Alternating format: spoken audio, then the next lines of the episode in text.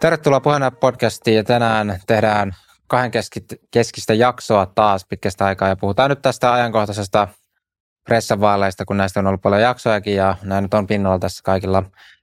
Ää, arvaatko Rami, tai oletko lukenut, että mikä oli viime presidentinvaaleissa äänestysprosentti, siis 2018, kun oli Niinistä valittiin edellisen kerran? Hyvä kysymys. Um, Mitenköhän mä veikkaisin? Koska nyt täytyy sanoa, että mä en oikeasti muista.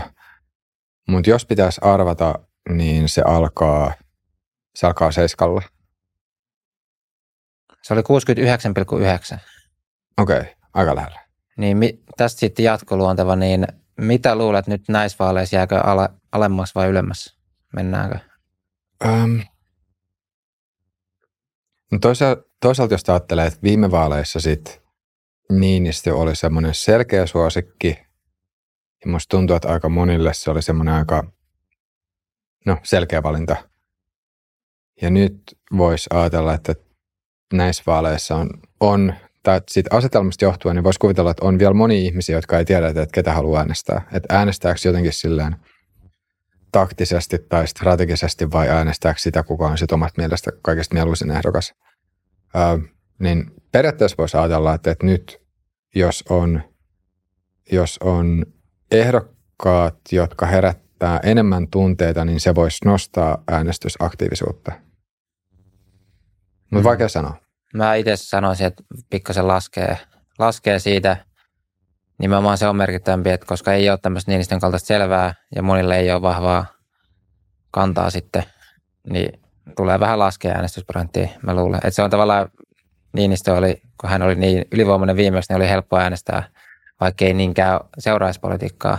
Totta kai semmoiset, jotka seuraa aktiivisesti, niin heillä on helppo äänestää, mutta sitten kuitenkin iso, iso tavalla osa on niitä, jotka ei, ei niin paljon seuraa sitten miettiä aika vähäisellä informaatio sen, että ketä äänestää. Ja toinen on tietenkin, että jos sosiaalisen median kulutus on lisääntynyt ja näin, niin siellä nämä presidentinvaalit näkyy suhteessa vähemmän mitä perinteisessä mediassa. Eli jos miettii, että aikaisemmin perinteisen median osuus kaikesta kulutetusta mediasta oli isompi ja heillä oli ikään kuin tehtävänä myös tuupata presidentinvaalit isoksi niin kuin nytkin, mutta sitten nyt osa ei kuluta perinteistä mediaa, vaan sosiaalista mediaa ja voi olla, että jää koko ajan kokonaan algoritmia ikään kuin ulkopuolelle, missä ei paljon presidentinvaalijuttuja edes näy.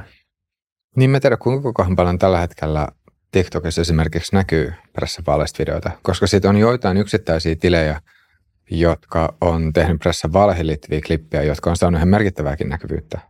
Joo, mutta yksittäiset ne on kuitenkin tosi pieniä verrattuna. Niin, jos miettii sitä koko kaikkea niin. infotulvaa, mitä sieltä tulee, joo, voi hyvin olla. Ja siinä on se jakautuminen, just, että tietyille kohdistuu paljon sisältöä, ja sitten joillekin ei välttämättä yhtään. Mm. Ja kyllä siis toiminta just sanoit, että jos on niin, että – ei ole semmoista selkeät valintaa tai selkeät suosikkia, niin voi, voihan ajatella, että kyllä se sitten taas joidenkin ihmisten kohdalla saattaa johtaa siihen, että okei, että jos ei, jos ei nyt ole vaikka ketään mieluista ehdokasta, niin sitten lopputulos on se, että no, en sitten me äänestää. Hmm. Jos, jos ajattelee, että, tai varsinkin, että jos on niin, että joku ajattelisi, että, että se on samantekevää, että kuka siellä on, niin silloin se kannustin lähteä äänestämään on ehkä pienempi. Hmm. Mitä sä ajattelet sit siitä, että onko se hyvä vai huono asia, jos iso osa ihmisistä ajattelee, että se on melko yhdentekevää, kuka näistä ehdokkaista nyt sitten presidenttinä istuu. Eli olisi niin sanotusti tylsät vaalit. Niin kuin mä itse voisin sanoa, että on itse asiassa suht tylsät vaalikamppailu ollut kuitenkin, että ei ole mitään erityisen mehukkaita kysy- kysymyksiä tai semmoisia vastakkaastelua tai muita, jotka olisi luonnosta vir- virittäytyneisyyttä. Niin tuo on mielenkiintoinen kysymys, koska jos ajattelee, että nyt näitä kärkiehdokkaita, niin musta tuntuu, että halla on ainoa, joka jotenkin silleen selkeästi erottuu muista tietyn, tietyltä osin. Ähm, mutta sitten taas se, että kuinka suuri todennäköisyys tai kuinka suuret mahdollisuudet halla tällä hetkellä olisi sitten päästä toiselle kierrokselle ja voittaa toinen kierros, niin se on sitten taas, no en tiedä, mutta jos pitäisi itse veikata, niin en. Miltä osin muuten erottuu muista selvästi? Ähm, no ehkä silleen, jos jos miettii, miettii vaikka sellaista, että miten suhtautuu, miten suhtautuu globaaliin yhteisöön, tai jotenkin sille, siis tämmöinen termi on, termi on tullut vastaan kuin globalisti, ja sitten on jotkut sanoivat, että, että no, no Haavisto ja, Haavisto ja tota, ähm, Stubbi on globalisteja esimerkiksi. Musta tuntuu, että sekin on vähän semmoinen epäselvä termi, että mä en, mä en tiedä, että voiko, ja, enemmänkin tämmöinen, mitä somessa jotkut käyttää silloin, jos, jos huudellaan tai öyhytetään, ja se on, ja silloin ihan selkeä negatiivinen konnotaatio, tai jotenkin semmoinen negatiivinen tunnelataus, että jos joku sanoo jotakuta globalistiksi, niin harvemmin tuntuu, että se olisi mikään kohteliaisuus tai mikään semmoinen neutraali kuvaus, vaan siinä on joku semmoinen ajatus, että nyt, nyt tässä on joku ihminen, joka ajattelee liian paljon muuta maailmaa ja liian vähän Suomea. Ja musta tuntuu, että riippumatta, että mitä termiä käyttää, niin jotenkin tuntuu siltä, että halla on noista ehdokkaista se, joka eniten on profiloitunut siinä mielessä, että, että nyt ajetaan jotenkin Suomen asiaa. Ja se on myös ehkä näkynyt siinä, että halla myös on aika, tai mielestäni on tietyllä tavalla hassua, että jos, jos vaikka katsoo jotain näitä pressavaaleihin liittyviä keskusteluja, niin niissä, niissä puhutaan tosi paljon sisäpolitiikasta. Ja sitten taas, jos miettii sitä, että no mikä presidentin rooli on, niin keskeistä on nimenomaan ulkopolitiikka, ulko- ja turvallisuuspolitiikka. Ja okei, voisihan joku sanoa, että, kyllä sisäpolitiikkakin liittyy turvallisuuspolitiikkaan ja sitten presidentti on myös arvojohtaja. Ja se, että, että se on myös loogista tietää, että, mitä presidentti, että miten presidentti näkee sisäpolitiikan, koska se heijastelee tai se kertoo sitten presidentin arvovalmasta jotain. Mut, um, Tuo on varmaan sen takia, koska ulkopoliittisissa näkemyksissä ei ihan hirveästi eroa ole. Et siinä missä sitten ero voi tulla on se kompetenssi toimeenpanna sitä omaa näkemystä. Niin. Ja ehkä sitten kyky saada muita sen näkemyksen taakse. Mutta sinänsä tämmöisissä isoissa kysymyksissä suhtautuminen Venäjään, suhtautuminen ää, meidän liittolaismaihin, ketkä on meidän tärkeimpiä kumppaneita mm. ulkopolitiikasta, niin nämä on näissä kärkiehdokkailla aika samat. Niin, jos miettii, jos miettii vaikka joo, neljän kärkeä, niin kaikki on sitä mieltä, että nyt NATOon liittyminen on ollut hyvä juttu ja tarpeellista ja kukaan, kukaan ehdokas ei ole sitä mieltä, että nyt Suomen vaikka pitäisi kierrota Natosta tai kukaan ehdokas ei ole sitä mieltä, että eikö Ukrainaan pitäisi jollain tavalla tukea. Mm. Kukaan ei ajattele, että Venäjällä olisi minkäännäköinen oikeutus tai oikeus hyökkä, hyökätä Ukrainaa. Tuossa suhteessa voi ajatella, että mitään isoja eroja. Nyt se, mikä mulle on, tai itse asiassa tiedätkö että, että miten sitten taas nämä kärkiehdokkaat suhtautuu vaikka – Suomeen tuleviin Yhdysvaltain joukkoihin tai NATO-joukkoihin tai NATO-tukikohtiin tai Yhdysvaltain tukikohtiin tai sitten esimerkiksi ydinaseisiin? No jos tämän neljän kärjen ottaa, niin siinäkin mun käsittääkseni ne isot linjat on aika samankaltaisia ollut. Okei, okay. koska musta tuntuu, että on ainakin sen... Onko nyt Haavisto, Haavistolla on saattanut olla ehkä vähän tämmöistä jossain määrin ehkä varautuneisuutta enemmän johonkin ydinaseisiin ja muihin liittyen. Sitten kuin sitten Stuppireeni tai halla mm. Mutta noissakin se iso kuva, niin aika, aika niinku samankaltainen. Et siinä ehkä Haavisto taas pikkasen lipeä. Musta tuntuu näistä kolme, että kolme muuta näistä on ollut sitten vielä johdonmukaisemmin jotenkin sitä, että nyt täys NATO ja niin kuin mm. kaikki ne. Joo. Niin kuin, että, et ei, ei, ei, tavallaan kehitetä mitään syitä, miksi ei, ei otettaisi Natosta kaikkea hyötyä tai turvallisuuskapasiteettia irti, mikä sieltä liikenne. Niin. Joo, mun mielestä ehkä, tai kun just heitit on, että onko tylsät vaalit, niin, vaalit, niin mä ehkä itse on taipuvainen ajattelemaan sitä, että riippumatta siitä vaikka, että kuka neljän kärjestä nyt valittaisi, mm. niin kyllä Suomi silti ulkopoliittisesti pärjäisi ihan hyvin. että mun, mun on vaikea kuvitella, että kukaan, kukaan noista kärkiehdokkaista – pystyisi presidenttinä toimijassaan tehdä jotain semmoista, mikä olisi Suomelle jotenkin tosi tosi epäedullista. Mm. Tuommoista on vaan vaikea kuvitella. Et sinänsä voi ajatella, että, että vaikka joo, kyllä sitä itsekin, itsekin siis varmasti menee vielä äänestämään ja, ja tota, tosin nyt en ole vielä ihan sata varmaa, että, että ketä aion äänestää, mutta, mutta tietysti mielessä on semmoinen, semmoinen olo, että okei, että ulkopoliittinen poliittiset linjat todennäköisesti tulee olemaan just suht, suhteellisen samankaltaisia. Et ehkä musta tuntuu, että siinä on ö, enemmän ne erot tällä hetkellä, tai se mun intuitio sanoo, että enemmän ihmiset tällä hetkellä miettii sitä, että, että kuka ehdokkaista on jollain tavalla omasta mielestä miellyttävä persoona. Mm. Ja toi on se, minkä pohjalta sitä ajatellaan, että onko se hyvä ehdokas vai ei, tai onko se, olisiko se hyvä presidentti vai ei. Et pystyykö jollain tavalla kokea samalla aallonpituudella, tai pystyykö kokea olevansa samalla aallonpituudella sen pressäehdokkaan kanssa. Mm. Jep, mutta toi kysymys vielä vastaakseni itsekin siihen, niin mun mielestä se on siis ihan hyvä asia, että on suhteelliset vaalit, koska silloin se kertoo siitä, että ollaan suht samaa mieltä isoista linjoista, mikä siis mä ajattelin, että on hyvä asia. Et silloin taas, no loppuvuodesta tulee sitten taas Yhdysvaltain presidentinvaalit ja luulen, että ne herättää jopa enemmän kiinnostusta meillä Suomessa kuin meidän omat vaalit. Mutta silti monen mielikuva Yhdysvaltain presidentinvaaleista ei ole erityisen positiivinen, vaan pikemminkin huolestunut ja tämmöinen negatiivissävytteinen, kun se maa on niin polarisoitunut. Niin ja on niin suuri, suuri vastakkainasettelu.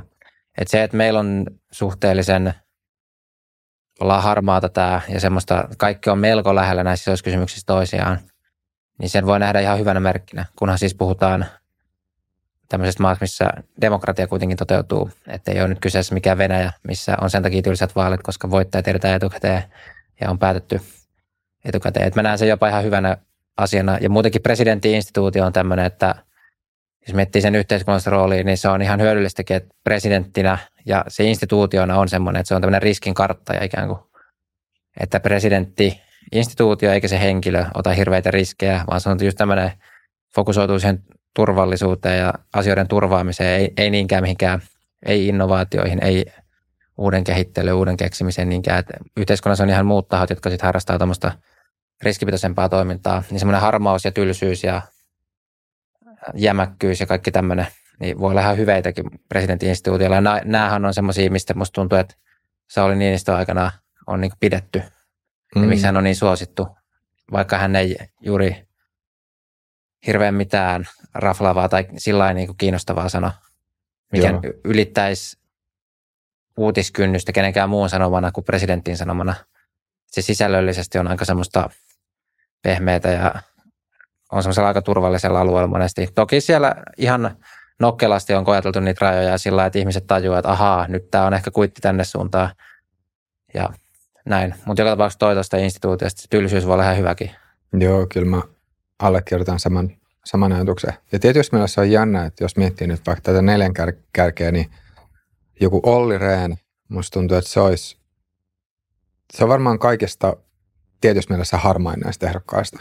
Semmoinen, että ei herätä vahvoja tunteita suuntaan tai toiseen. No sehän oli siinä yhdessä kyselyssä, kun kysyttiin, että ketä, kuka olisi sinun inhokkiehdokas, eli ketä et missään nimessä voisi äänestää, niin Rehn oli siinä vähiten inhokki. Niin. Ja siinä halla taas oli eniten inhokki ihmisille. Niin, mutta tuossa suhteessa voisi miettiä, että, että olisiko ollut mahdollista, että Reen olisi jollain tavalla kääntänyt sen semmoisen harmauden tai rauhallisuuden tai tylsyyden tai semmoisen ei-tunteita herättävän ole, olemuksen sitten omaksi vahvuudeksi. Sitten yksi, yksi juttu just sanoi, että, että jos, jos Reen olisi miettinyt sitä kampanjaa pikkasen toisella tavalla, niin silloin noista kaikista asioista, mistä sitä tietyssä mielessä on kritisoitu, niin olisi voinut tehdä hyveitä tai nimenomaan sillä että kääntää ne positiiviseksi vahvuuksiksi ää, tai positiivi, positiivisiksi niin vahvuuksiksi. Ähm, mutta sitten mä en tiedä, että onko kuinka paljon Ren sitten toiminut tai tehnyt sitä omaa kampanjansa tältä pohjalta. Ja tuohon mä uskaltaisin aika suoraan sanoa, että vaikka kaikki ongelmat ei ole aina viestintällisiä kysymyksiä, joskus se on ihan vaan, että viesti on itsessään väärä. Mutta Reenin kohdalla mä sanoisin, että kyllä toi keskustan viestintäosaaminen on vähän jäänyt jälkeen monista muista puolueista. Et paremmalla viestintäosaamisella niin voidaan olla korkeimmissa kannatusluvuissa, just koska se, jos katsoo vaikka näitä arvoja, niin Reeni ja Stupin kannat ei ero juurikaan toisistaan missään näissä vaalikoneissa tai juurikaan missään, mistä heiltä näistä kysyy. He on hyvin lähellä toisiaan, mutta sitten kannatuslukemat on hyvin eri luokkaa. Mitä sä ajattelet sitten taas näitä muita ehdokkaita? Tai voiko sanoa, että kenellä olisi kaikista parasta, kenellä olisi kaikista paras viestintäosaaminen tai viestintätiimi kokonaisuudessaan taustalla ja sitten kuka on kaikista vahvimmilla, tai kuka, kenellä on kaikista vahvin somepresence? No kyllähän raha tässä ratkaisee aika paljon. Että Stupilla on nyt ainakin se puolitoista miljoonaa sitä vaalibudjettia ja näitä Stuppilla vaalikojuja ollut eri kaupungeissa, niin kuin he huomaa semmoisia panostuksia, mitä ei monilla muilla ole. Et siinä mä sanoisin, että se rahalla on saatu kyllä sitä viestintää aika paljon. Ja Haaviston viestintä on ehkä mulle jäänyt pikkasen arvotukseksi tietysti mielessä, että mikä siinä on ollut se kärki ja mihin ne panostetut eurot on mennyt. Tai sitten se ei ole omaan kuplaan näkynyt niin vahvasti. Ja sitten halla myöskin ehkä jäänyt vähän arvotukseksi, että missä, missä se heidän kampanjatiimin niin kuin viestintäeurot näkyy.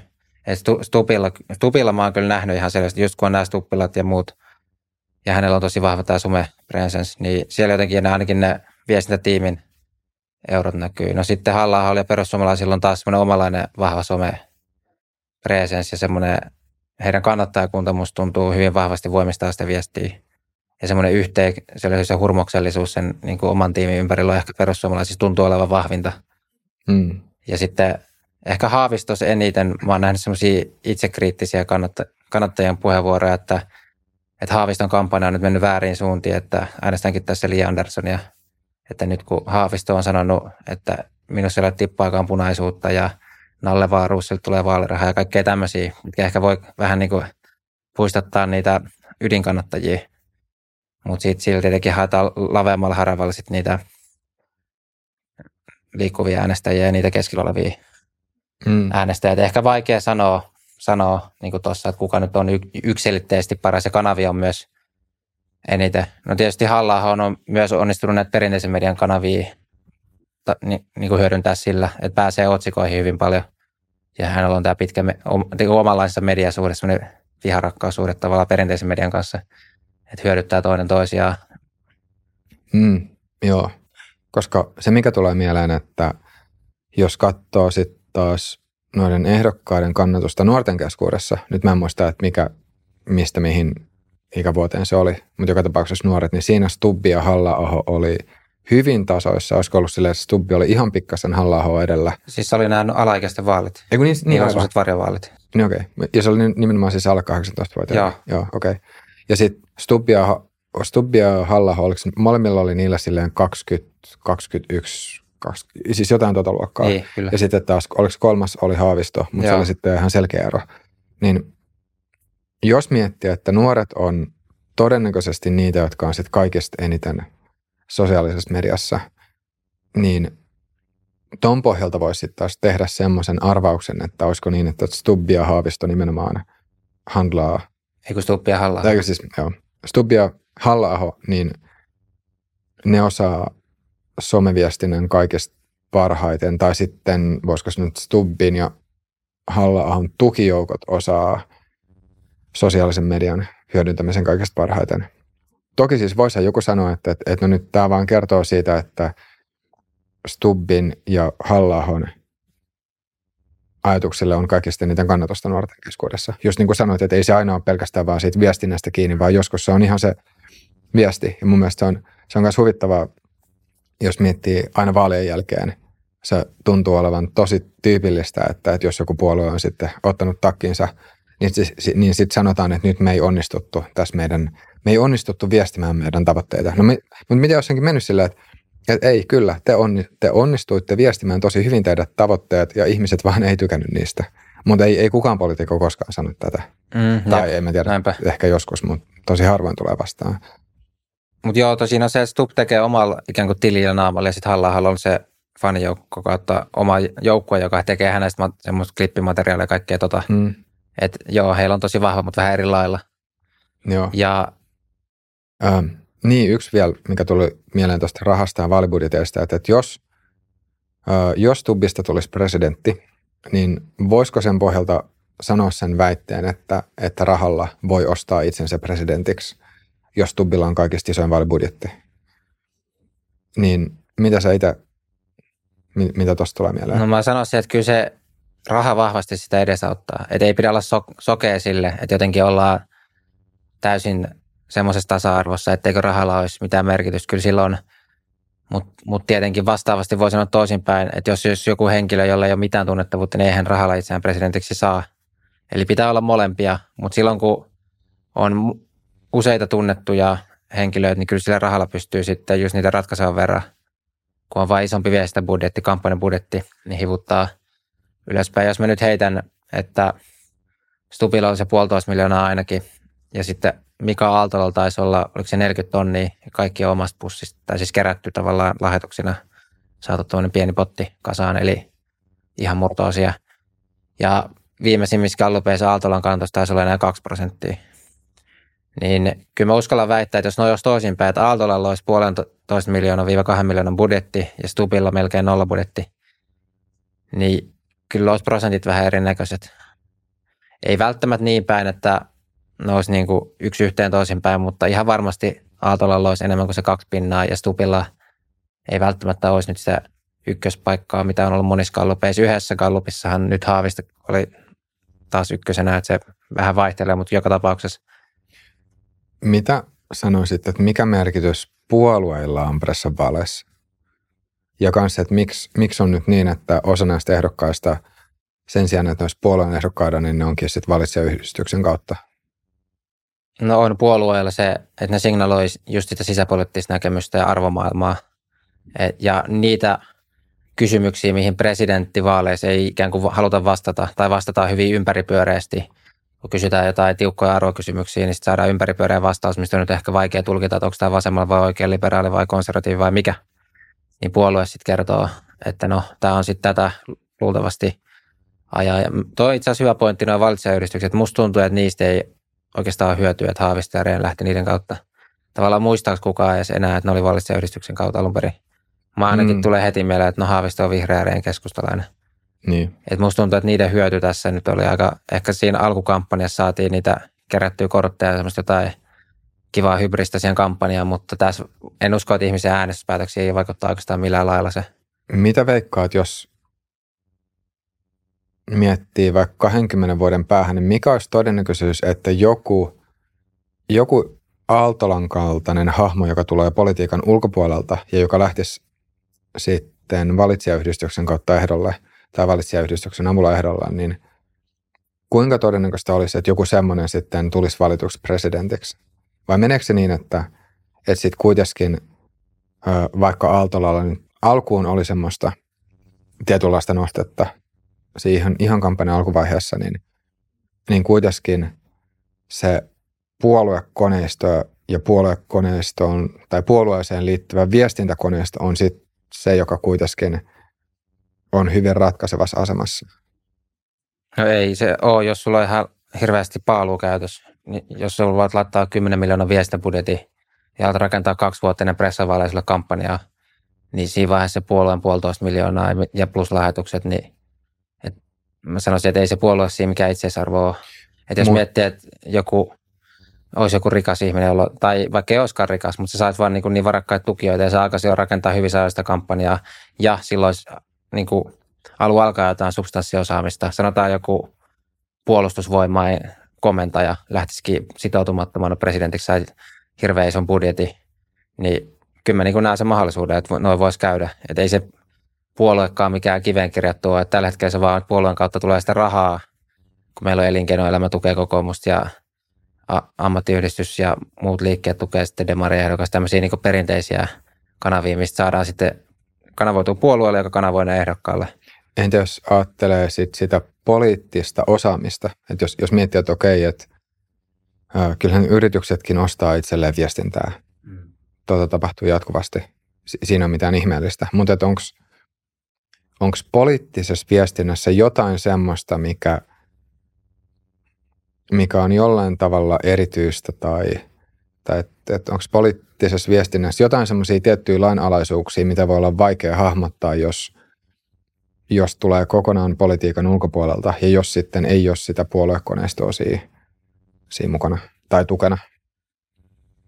No haasteita varmasti on, mutta kyllä niihinkin voi kouluttautua. Että jos sun kysymys oli, että voisinko nähdä, että joskus joku tulee puolueiden ulkopuolelta pressaksi, niin voisi. Mm. Että ei se nyt mikään mahdottomassa utopiassa oleva todennä, tai semmoinen todennäköisyys tai tulevaisuus ole. Entä tämmöinen tämmöinen kyssäri, että mihin vuoteen sun mielestä, tai mihin vuoteen, mihin vuoteen mennessä sun mielestä olisi todennäköistä, siis yli 50 prosenttia, että siihen mennessä olisi nähty joku puolueiden ulkopuolelta, kokonaan puolueiden ulkopuolelta tuleva pressi, joka siis ei olisi, joka tulisi politiikan ulkopuolelta ja joka ei olisi äh, sitten tai joka myös olisi sitten sitoutumattomana. Koska kyllähän voi sanoa, että joku Ahtisaari aikanaan tuli politiikan ulkopuolelta, mutta se kuitenkin sitten oli demareiden ehdokas. No sanotaan vaikka 40 vuoden päässä, jos nyt pitää jotain heittää. Mutta ehkä voisi vähän turha sinänsä, mm. että onko se ollut niin, niin hirveästi väliä loppujen lopuksi, että siitä kuitenkin kun sä oot presidentti, niin sitten taas luovut siitä puoluekirjasta. Että no joo, mutta ihan voi leikitellä tuolla. Yksi näkemys, minkä voi tietenkin heittää. Nythän Stuppi on ollut kuitenkin, jos katsoo vaikka vedonlyöntitoimistoja, niin yleisesti suosituin, tai siis todennäköisin ehdokas, että mä näin esimerkiksi yhdellä toimistolla oli kertoimet, että Stupin kerro oli enää 1,1 ja Haavisto oli 5,5. Mä siinä jopa annettiin vähän alikerronta Stupille. Et mä en itse pitäisi sitä ihan noin selvänä kuitenkaan vielä.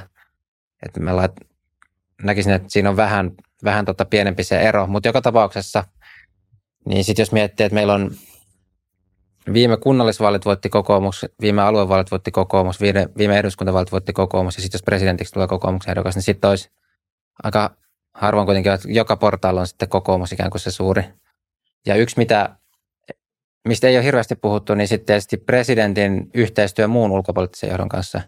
Sitten jos olisi TUP presidentti, Orpo pääministeri ja Valtonen ulkoministeri, niin siinä voisi tietenkin, siinä on se kolme vuotta tulee.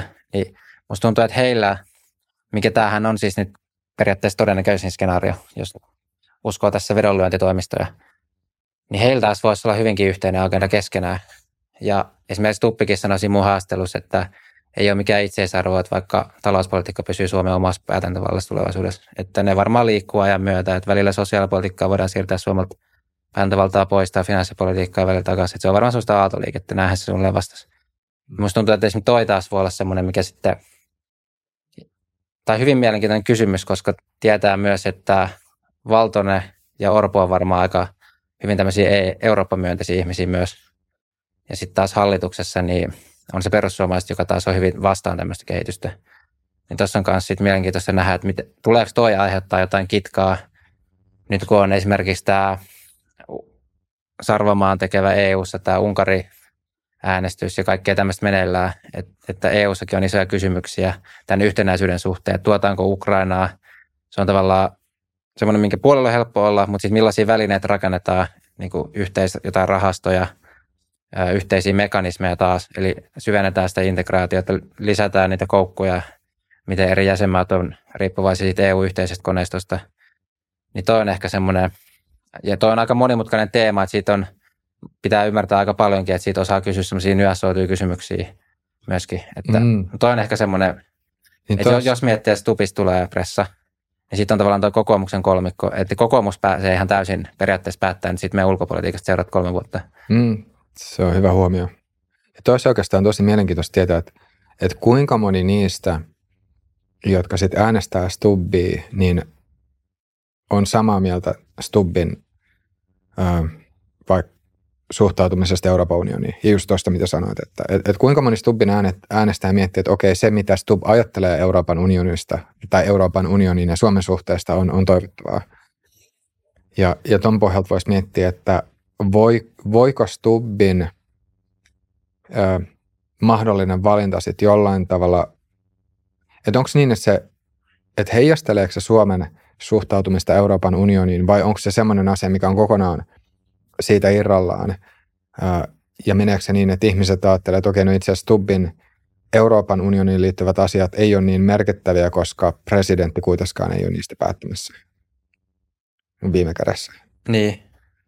Onko niin, että ihmiset tietysti, tietysti mielessä sitten jotenkin lokeroi, lokeroi niiden äänestämiensä poliitikkojen ajatukset sillä, että okei, että vaikka se on tätä mieltä, niin nyt sillä periaatteessa ei ole väliä, koska – se ei ole siitä päättämässä, vaikka se valittaisi tähän positioon. Mutta tavallaan siinä tulee just se kokoomuksen kolmikko. Mm. Niin sitten se on niinku semmoinen tiiviimpi sisäpiiri. Jos vertaisit, olisi pääministeri ja ulkoministeri kokoomusta niin kuin meillä nyt on, ja seuraavat kolme vuotta todennäköisesti jatkuu, että on näin. Mm, kyllä. Ja sitten presidentti olisi ikään kuin jostain muusta puolueesta, jollo, jonka avustajakunta on vähän niin kuin erilaista, eri puoluetaustasta. Sen sijaan nyt on tavallaan kaikki nämä, koko näiden kaikkien kolmen avustajaporukat kelultoiset kavereet keskenään. Kun on kaikki sitä kokoomusta, että se rinkii. Mm, kyllä. Niin siinä tulee, että kyllä sitten taas ikään kuin tulee myös sitä valtaa eri lailla. Että jos sulle tosi läheiset suhteet tällä kolmikolla, mikä tietenkin on hyvä, voi ajatella, että Suomen kalta on tosi hyvä, että nämä kolme on erittäin läheisessä yhteistyössä, mutta siinä myös tulee sit sitä valtaa ja pystytään helpommin jakaa ehkä semmoista, miten mä sanoisin, epäformaalia tietoa, että mitä parempi, Mm, paremmat henkilösuhteet on, niin sitä Niin. niin. kuin jouhevammin semmoinen kaikki epämuodollinen tiedonkulku niin kuin liikkuu ja sitä Mm. nopeammin ja sitä tavallaan, tavallaan tehokkaammaksi se päätöksenteko myös tulee. niin onko Mut- nyt, Mutta samaan aikaan se on sitten vastaäänille ää, vaikeampi kampittaa sitä. mm, onko nyt, meneekö nyt niin, että nyt, nyt Suomeen sitten seuraavat kolme vuotta johtaa kokoomuksen tilataksi? No niinhän se menee, jos tuppi valitaan. Ja ilman sitäkin pitkälti, jos miettii, että pääministeripuolue on. Ja just toi, mitä sanoit, että kunta- ja aluetasolla myös. Mm, joo, se on jännä, jännä nähdä. Et yksi, yksi mun mielestä semmoinen tosi mielenkiintoinen, tämä nyt vähän ehkä menee pressavaalien ulkopuolelle, mutta et just jos ajattelee siis halla kannatusta aikuisten keskuudessa ja nuorten keskuudessa, ja sitten jos siihen vielä yhdistää tämän Stubbin kannatuksen, niin, niin onko niin, että jos yhteensä yli 40 prosenttia nuorista kannattaa Stubbia halla niin tarkoittaako se sitä, että nyt nuoret on sitten selkeästi liukumassa oikealle päin? Koska musta tuntuu, että perinteisesti tai jotenkin aika pitkään, tai ainakin se, semmoinen vanha sanontahan on, että jos, jos ei nuorena ole vasemmalla, niin ei ole sydäntä, ja jos ei sitten vanhana ole oikealla, niin ei ole järkeä. Okei, no varmasti ihmiset voi olla eri mieltä siitä, että pitääkö tuo paikkansa vai ei. Mutta joka tapauksessa niin tämmöinen sanonta on, ja jotenkin tuntuu siltä, että, äm, tai pitkään jotenkin on vaikuttanut siltä, että nuoremmat sukupolvet on enemmän vasemmalle kallellaan, ehkä enemmän liberaaleja. Sitten vanha, vanhana ihmisistä jollain tavalla tulee enemmän oikeistolaisia tai ehkä enemmän konservatiiveja. Ja mä en sitten tiedä, että vaikuttaako siihen se, että jos, jos sitten, tai siinä vaiheessa, kun alkaa maksaa omia veroja sen sijaan, että saa vain opintotukia, niin se myös jotenkin heijastuisi siihen, että miten, miten sitten esimerkiksi näkee tietyt talouspoliittiset kysymykset. Mm. Ja vaikka siinä vaiheessa, että, että jos sitten on omaa perhettä, niin se myös heijastuu siihen, että, että millä tavalla hahmottaa vaikka yleisesti turvallisuuteen liittyviä kysymyksiä. Että jos on pieniä lapsia, niin musta tuntuu, että silloin, silloin vaikka joku asuinalueen turvallisuus on, on huomattavasti tärkeämpää kuin siinä vaiheessa, kun jos on vaikka vielä itse teini ja ei tavallaan niin kuin menee ja kulkee. Ja... Tai nuori aikana, joka muuttaa paikasta toiseen. Niin, esimerkiksi, esimerkiksi noin. Mut Mutta me- mut, mut just toi, että, että onko nyt niin, että tämä nuorten, mä en tiedä voiko sanoa, että kasvava oikeistolaisuus, että onko, se- onko se tietynlaista kapinaa, sitten jotain tämmöistä establishmenttia kohtaan, mutta toisaalta nyt jos miettii, että meillä on oikeistohallitus, niin taas ei sekään tullut silleen kapinalta. No joku voisi sanoa, että jos mediailmapiiri sitten olisi vasemmalle kall- kallellaan, niin sitten se on kapinaa tämmöistä äh, jotenkin median luomaa narratiivia vastaan. Mutta se, että, että riippumatta siitä, että mistä siitä on kysymys, niin mun mielestä mielenkiintoinen kysymys on se, että onko tämä niiden ihmisten kohdalla, tää, se vähän reilu 40 prosenttia, jotka nyt äänestää Stubbia halla niin sitten kun niistä tulee aikuisia, yli 20 yli 30 niin äänestääkö ne edelleen kokoomusta ja persuja, ja vai käykö niin, että sitten ne jotenkin heilahtaakin takaisin enemmän keskelle tai vasem, vasempaan päin, vai käykö niin, että, että sitten kun ikää tulee enemmän, niin sitten niistä ihmisistä tulee, tuleekin vielä enemmän oikeistolaisia tai vielä konservatiivisempia. Mm. Onko sulla jotain ajatuksia? Joo, toi on hyvä, erittäin hyvä nosto ja siinä samaisessa nuorten äänestystuloksessa myös Harkimon kannatus on noin 10 prosenttia. Et sekin vahvistaa sitä, että se, olisi, se on ainakin hy, valistunut arvaus ja tuskin menee ihan metsään, että saattaisi olla tämä tuleva sukupolvi nyt oikeistolaisempi. Ja mä luulen, että siinä voi olla kyse just vähän tämmöisestä kapinasta, että musta tuntuu, että mun oma sukupolvi taas ehkä oli, siinä oli ehkä vähän semmoinen vasemmisto-liberaalimpi henki. Tai sitten mä oon biasoitunut niin kuin helsinkiläisenä, että Helsingissä nuorilla oli semmoinen henki. Ja varmaan jos sitten vielä opiskelee yli, yliopistolla, niin se voi myös vaikuttaa. Niin, mutta me, mu- no, varmasti, ja, mutta myöskin silloin, kun mä olin alaikäinen. Mm, Musta tuntuu, että just niin joku aivan. Pekka Haavisto oli tavallaan suosittu ja jotenkin semmoinen kaikki Pride-liikkeiden nousut ja tämän tyyppiset ilmiöt oli niin kuin semmoista uutta vielä siinä, kun mennään kymmenen vuotta taaksepäin. ne oli niin kuin nyt joku jotain, mikä haastaa tätä vallitsevaa. Mm. Kun taas nytten se vallitseva on just nämä prideit ja muut, ne on tavallaan päässyt sinne. Se on tämä edellisen sukupolven kulttuurihegemonia, ja nyt sitä taas halutaan rikkoa jollain. Et mä luulen, että siinä voi olla just kyse tämmöistä, että halutaan nuoret kapinoida vähän niin kuin sitä edellistä sukupolvea vastaan ja tehdä eri lailla asioita. Mm. Ja silloin, että jos tässä tavallaan semmoinen hegemonia on vähän mennyt semmoiseen liberaaliin suuntaan ja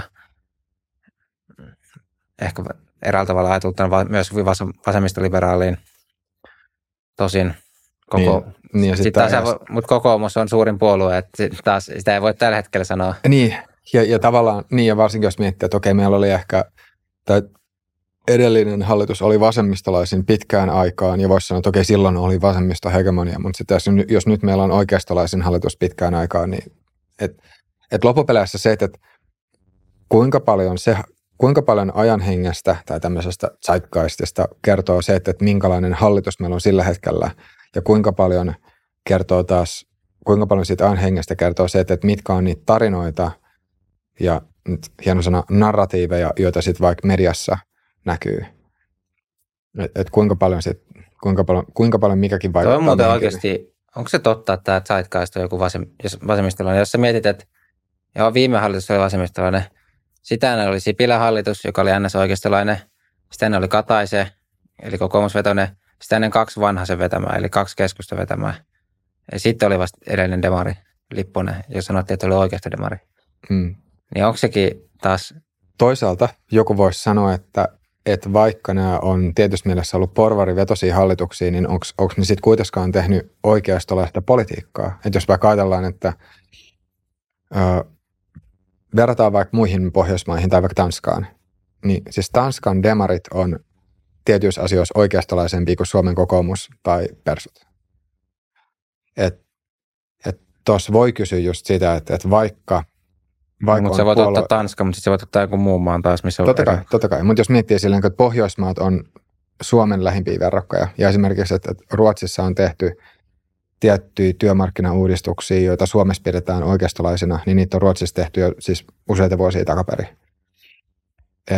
Tuossa suhteessa mä en välttämättä liikaa, vaikka mun mielestä voi sanoa, että kyllä se on ihan oleellista miettiä, että, että, sitten ketkä on hallituksessa, mutta, mutta se, että on Suomen puoluekartalla oikeistolainen hallitus, niin sehän ei automaattisesti tarkoita sitä, että, että tehtäisiin semmoista oikeistolaista politiikkaa – ja, ja sitten Mutta toisaalta vaikka, mihin muuhun sitä on järkevää verrata kuin niihin käytäntöihin, mitä Suomessa on aikaisemmin. Totta kai. Siis joo, ja siis se on, se on ihan, joo, niin ei sitä periaatteessa niin kuin, tai se on hyvä tarkastella sitä Suomen sisällä, mutta, mutta sitten taas mun mielestä on myös hyvä miettiä, että, että miten, miten sitten taas nämä muut, muut verrokkimaat tästä, tästä läheltä. Um, se on, mutta se on mun mielestä siellä, että kaikki puolueet on mennyt siis liberaalimpaan suuntaan. Että just jos miettii – helppo esimerkki on vaikka jotkut seksuaalivähemmistöjen oikeudet. Siis nykyään mm. kaikki rinnan kannattaa niitä. Ja kun ennen, tavallaan ei edes ole semmoista konservatiivin muotoa niin kuin isosti saamassa kannatusta, niin. joka jotenkin vastustaisi vaikka jotain niin tasa-arvoista avioliittolakia. Niin, ne on tosi marginaalilukuja nykypäivänä nämä. Niin, siis varmaan KD, jos ne saisi päättää, niin saattaisi olla sitä vastaan, mutta sitten taas niiden KDn kannatus on suhteellisen pientä. Niin, että mutta joo, kyllä tuossa suhteessa, tossa suhteessa voi sanoa, että, että, että ollaan menty. Ja sitten jos vaikka ajatellaan, että no nyt... Äm, et mä en tiedä, onko tossakin se, se vasemmista ja oikeista termit on ehkä vaan huonoja. Et kun mm. ne ei niin kuin enää nykyään, ja sitten kun sanotaan Stubb ja halla niin sitten taas, vaikka mä sanoin, että presidentin vaalia näissä ulkopoliittisissa linjoissa olisi aika samalla linjalla, mutta sitten taas tämmöisissä sisäpoliittisissa kysymyksissä näiden kahden oikeistolaisuus olisi tosi erilaista oikeistolaisuutta. Joo, että se nekään ei ole sitten taas, mun mielestä sit taas näissä kysymyksissä on. lähellä toisiaan oikeasti. Joo, toi on totta. Tai just se, että se oikeasta vasemmista akseli, niin se loppupeleissä on ihan, ihan liian yksinkertaistava. Niin. Se ei, se ei vielä kerro kauheasti. Tai se ei välttämättä kerro kauheasti, mutta sitten joissain asioissa se voi olla semmoinen. Tai, tai samalla tavalla, että jos miettii vaikka jotain, äm, no tästä on ollut puhetta aikaisemmissakin jaksoissa, mutta jos miettii vaikka jotain fasismia, niin sitten se mielletään äärioikeistolaisuudeksi. Mutta sitten taas jos ajattelisi vaikka libertarismia tai anarkokapitalismiin, niin anarkokapitalismia, niin kumpikin niistä olisi myös hyvin pitkälle viety oikeistolaisuutta, mutta sitten taas libertarismilla ja anarkokapitalismilla ja fasismilla ei niillä ole melkein mitään yhteistä. Et fasismissa lähdetään siitä, että on hyvin vahva valtio, anarkokapitalismissa lähdetään siitä, että olisi parempi, että valtio ei olisi melkein ollenkaan olemassa. Mm. Ne on hyvin erilaisia ideologioita, vaikka, vaikka periaatteessa voidaan ajatella, että, ne on oikeistolaisia. Mutta, mm, mutta joo, mutta se on vielä mun mielestä, niin kuin, jos sen oman, oma, oman kysymyksen tiivistää, että, että se on mielenkiintoista nähdä, että, että onko nyt niin, että sit Suomesta on pikkuhiljaa tulossa oikeistolaisempi tietyssä mielessä. Tai vaikka, mä en tiedä voiko sanoa kansallismielisempi tai jotenkin näin. Ähm, vai onko se vaan, että on nyt joku semmoinen no, väliaikainen nuorten reaktio ja sitten se maltillistuu, kun, tai ihmiset lainausmerkissä tulee, tai mitä se maltillistuu, mutta tulee lähemmäs keskustaa sitten siinä vaiheessa, kun ikää tulee enemmän. No talous oikeistolaisempi voisi sanoa, jos siis nyt edelleen viittaa tähän nuorten äänestystulokseen, mutta ei kansallismielisempi voisi sanoa sillä perusteella, jos oli suostui. Ja niin. tässä, just tällä globalismi, kansallismielisyys ja allahan Stubb edustaa sitä globalismi mm. päätyy. Jep. Että, että talousoikeistolaisuus, periaatteessa jos nyt käyttää tuota tutkimusta, niin sen voisi ehkä heittää semmoiseksi, että no, se ehkä voi olla semmoinen, mihin niin. nuoret sitten laajemmin. Vois, voisiko sen tiivistää, että A, voisiko tämän tiivistää jotenkin niin, että, että AY-liikkeen kannattaa sitten varautua siihen, että tämä nuorempi suku, että nuoremmalta sukupolvelta ei enää tuu samanlaista tukea AY-liikkeelle kuin mitä sitten vanhemmilta sukupolvelta on tullut. Mm, ja nythän on suurlakot tulossa ensi viikolla, niin. mutta ei puhuta siitä tässä jaksossa. Joo. Meillä on muista, muita jaksoja sit siitä. Mulla on ihan vika juttu tähän jaksoon, minkä mä haluan nostaa, ja se on tämä, tämä liittyy myös sananvapauteen, ja tästäkin voidaan jatkaa enemmän vaikka seuraavassa jaksossa, mutta nyt olisi tuossa viikonloppuna nähtävissä, että sekä Haaviston että halla nimissä oli tehty tämmöisiä feikkimainoksia, siis kadunvarsi, missä jäljiteltiin heidän tätä brändimielikuvaa, eli jos sä näet sen mainoksen, niin sä niin assosioit sen, että A, tämä on tämä kampanjaosa. Mutta esitettiin ihan niin kuin erilaista viestiä, mitä he haluaisivat tuoda. halla taisi olla tämmöinen joku fasisti halla nimitys siinä ja Haavistosta joku, että jatkossakaan en aja suomalaisten etua tai joku, jotain niin tämän tyyppistä. Niin mitä sanoisin, että meneekö toi vielä sananvapauden piiriin, että tai siis, mm. kuvitellaan, nythän me ei tiedetä vielä tarkkaan, että kuka ne on tehnyt, Kuvitellaan, että joku olisi rahalla ostanut tuommoiset mainospaikat, missä se esittää ikään kuin väärää todistusta näistä ehdokkaista, niin olisiko se sananvapauden piirissä? Nopea vastaus olisi se, että ei ole. Että jos, jos sä esiinnyt jonain toisena henkilönä, niin sehän Suomessa lähtökohtaisesti on jo rikos. Siis mm-hmm. nyt mä en ihan var- siis identiteettivarkaus on yksi asia. Nyt mä en muista ihan tarkkaan, että miten, miten nämä menee, mutta joka tapauksessa, että se on kiellettyä esiintyä toisena henkilönä. No, sitten jos mietitään vaikka taidetta, niin kyllähän Kiasmassakin on ollut vaikka semmoisia näyttelyitä, jossa on ollut tämmöisiä ikään kuin maino, suuryrityksen mainoksia, jotka on ollut tämmöisiä antimainoksia. Siis tästä on, musta, multakin löytyy hyllystä yksi kirja. Että tämmöiset antimainokset, missä tehdään pilaa siitä, joka, joka siinä ikään kuin mainostaa, niin voisi ajatella, että, että taiteen puolella se on ihan fine ja ok.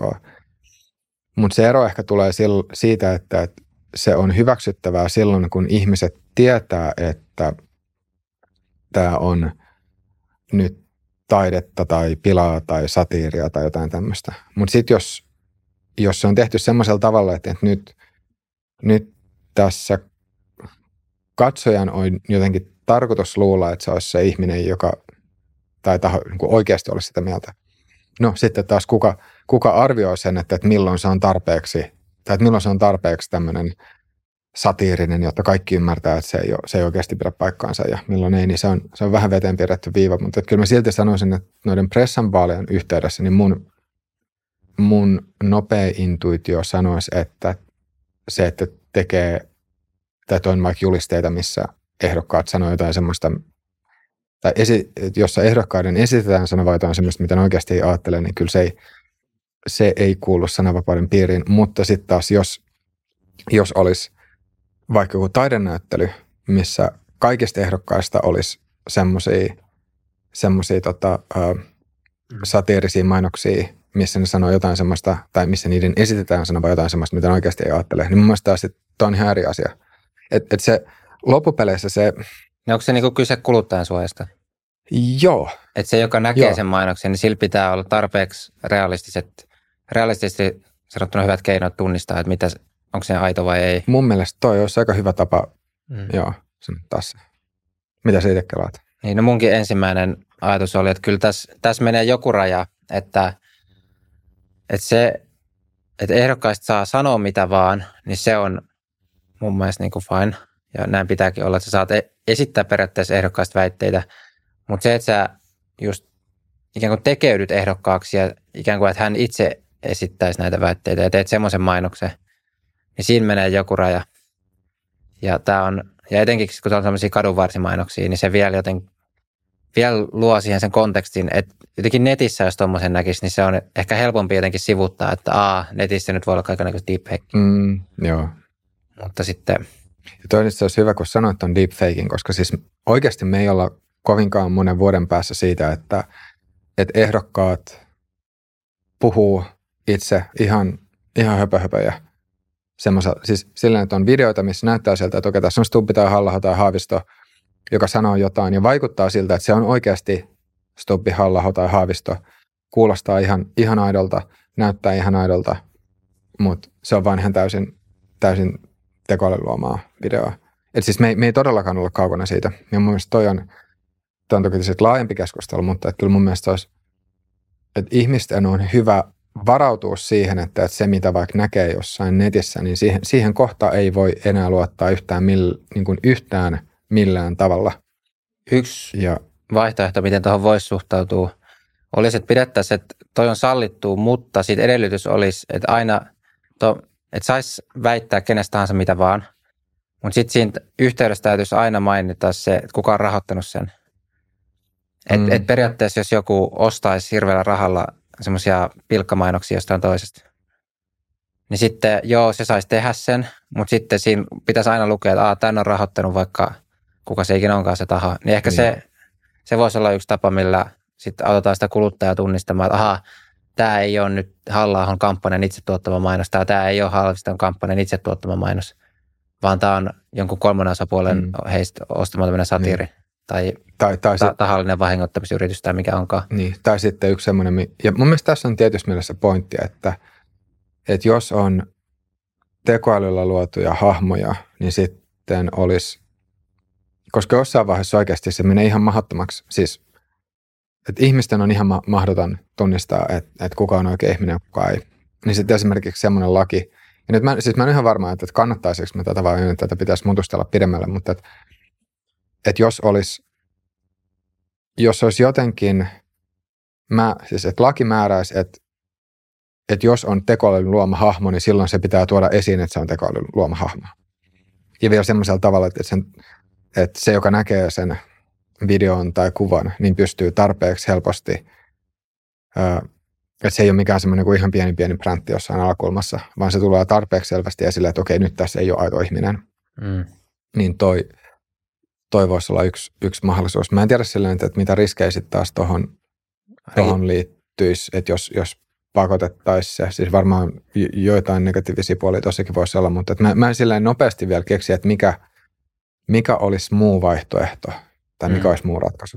Äkkiseltä tämä kuulostaisi mun mielestä hyvältä, jos mä mietin, kuinka paljon meistäkin on netissä Mm. mm. näitä meidän päätä, me sanomassa vaikka mitä.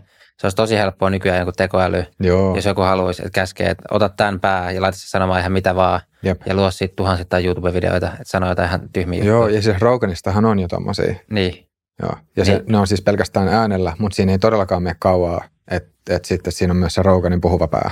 niin jos miettii ihan omalta kannalta, niin joku ton Niin. tyylinen ihan mielellään, siis että tehkää mitä vaan, mutta siinä pitää olla se joku main- maininta, että Niin. ihmiset tunnistaa, että se nyt on minä aidosti. Niin, jep. ja kyllähän nykyäänkin siis joku, tai kuka tahansa voi ottaa videoista klippejä ja leikata niitä semmoisella tavalla, että sit siinä lopputuloksessa ei ole mitään järkeä tai se on ihan hölmöä tai, tai, tai mitä vaan. Mutta musta tuntuu, että jotenkin toi on semmoinen asia, minkä ihmiset kyllä tunnistaa. Että jos sä näet vaikka jonkun klipin, missä joku sanoo ihan hölmöjä asioita, niin kyllä musta tuntuu, että aika moni ymmärtää, että okei, tätä nyt on varmaan leikattu jollain tavalla.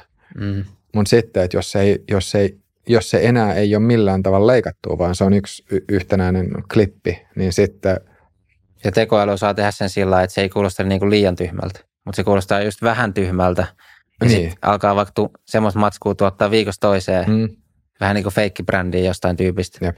Ja siinä on niin paljon tavallaan pelottavia ulottuvuuksia. Oh, no, no. Ja sen, just sen tekijän suojan kannalta, tekijänoikeuksien kannalta. Joo. Ja kyllä sen oikeastaan voisi vois heittää semmoisen ennustuksen, että nyt, kuuden vu- nyt että seuraavissa pressanvaaleissa kuuden vuoden kuluttua, niin toi on, toi on jo semmoinen oikea, ää, tai toi, toi, toi, on jo relevantti asia. Siis sillä, että kuudessa vuodessa se teknologia kehittyy niin pitkälle, että, että kuuden vuoden kuluttua me ei enää pystytä tunnistamaan. Katsotaan nyt sitten kuuden vuoden kuluttua, että kuinka hyvin tämä ennustus sitten meni maaliin, mutta, mutta veikkaisin, että kuuden vuoden kuluttua ei pysty enää ennustamaan, että onko tämä ehdokkaan oikea, oikeaa videomateriaalia tai oikeaa puhetta vai ei. Mm. Et sit, sit ilman, ilman, että on jotain regulaatiota tullut tai jotain semmoista niin, sääntöä siihen. Niin kyllä, mutta vain niin se, että, että, että kuuden vuoden kuluttua se teknologia on olemassa ja sitten joko sitä on pitänyt re- reguloida tai jollain tavalla muuten sitten ratkaista. Että, että, mutta joo. Joo, lopetetaan tämä jakso tähän. Käykää ostaa paitoja, niin kuin mulla on esimerkiksi päällä tässä ja siellä on muutakin tuotteita myynnissä. Me nähdään taas seuraavassa jaksossa. Moi moi!